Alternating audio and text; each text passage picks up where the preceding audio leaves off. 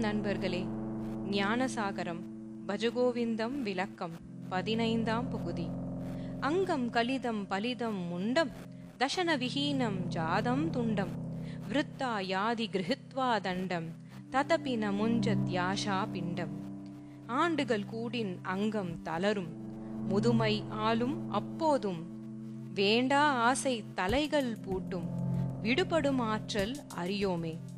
கிழத்தனத்தால் ஒருவனுடைய உடலானது தளர்ந்தும் தலை நரைத்தும் மொட்டையாகவும் வாய்ப்பற்கள் உதிர்ந்தும் இயலாமை தோன்றுகிறது. அந்த நிலையில் தடியை பிடித்துக்கொண்டு நடக்கிறான்.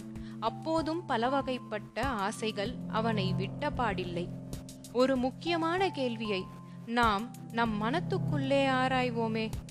அது நமக்கும் நம்மை அண்டியவர்களுக்கும் மிகுந்த நன்மை அளிக்கும்.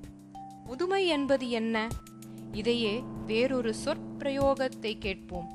அதாவது முதிர்ச்சி என்பது என்ன? அங்கம் தளர்ந்து புலன்கள் பழுதுற நரை திரை மூப்பு ஆளுதலால் நலிதல்தான் மூப்பா முதிர்ச்சியா? அன்றி ஞானத்தே தேர்ச்சி உற்று தெளிவுற்று அதன்படி வாழ்க்கையினை அமைத்து கொள்ளுதல் முதிர்ச்சியா?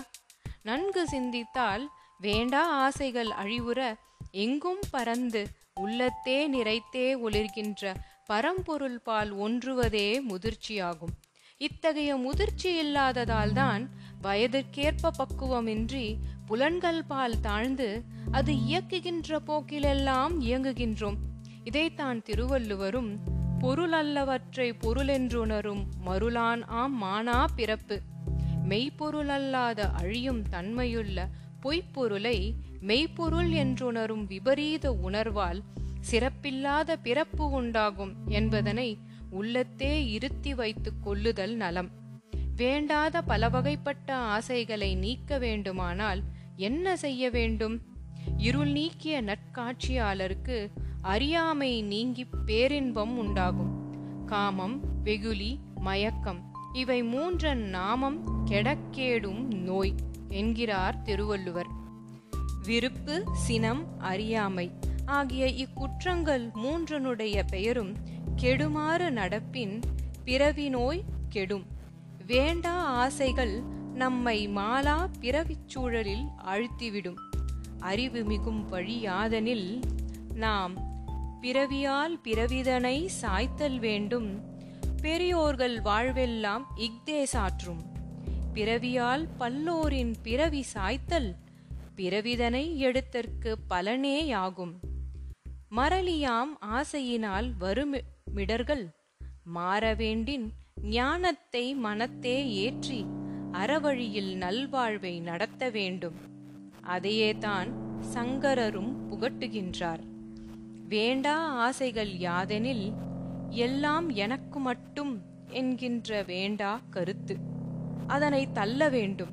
கட்டையிலே ஏறும் வரையில் காமம் என்கின்ற சேற்றிலே அழுந்தி சாகின்ற புண்மையை நீக்க வேண்டும். வள்ளுவப் பெருந்தகை வேண்டும் அளவிற்கு இலக்கணம் போல் ஓர் அருங்குரலை நமக்களித்துள்ளார். அவா என்ப எல்லா உயிர்க்கும் எஞ்ஞான்றும் தவா ஆ பிறப்பினும் வித்து. எல்லா உயிர்கட்கும் எக்காலத்தும் கெடாது வருகின்ற பிறப்பினை விளைவிக்கும் விதை ஆசைதான் என்பர் மேலூர். அதாவது பிறவிக்கு வித்து எதுவோ அதுவேதான் வேண்டா ஆசையாகும். இவ்வேண்டா ஆசைகளை நீக்க சான்றோரின் தாளடங்கி தானடங்கல் வேண்டும். மான் போங்கி நற்கருத்தில் மனம் அடங்கல் வேண்டும்.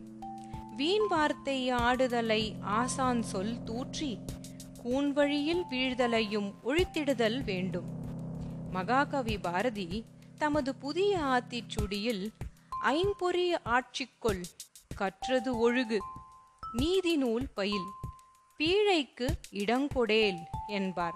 கற்க கசடர கற்பவை கற்றபின் நிற்க அதற்கு தக என்பதை நல் வாழ்வில் நாம் செயல்படுத்தினால் வேண்டாத ஆசைகள் விட்டொழியும். நாமும் உடலளவில் மட்டுமல்ல உள்ளத்தளவிலும் முதிர்ச்சி உருவோம். சலனமற்ற வாழ்வு நமக்கே உரித்தாகும். சலனமற்ற வாழ்வு அமையப் பெற்றால் மனத்தில் நிலைத்த நிம்மதி வரும்.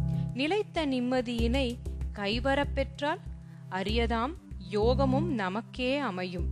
யோகம் கைகூடின் மறையா ஆனந்தமும் அமைதியும் உண்டாகும். அவ்வானந்தமே சிவானந்தமாம். அத்தகைய மேல்நிலை அமையப் பெற்றால் இம்மானிட பிறப்பில் நமக்கெது வேண்டும்? தேகம் எடுத்ததன் பயனே யோகத்தே நிலை கைவரப்பெறில் அதனைவிட அதனை விட வேறென்ன வேண்டும்?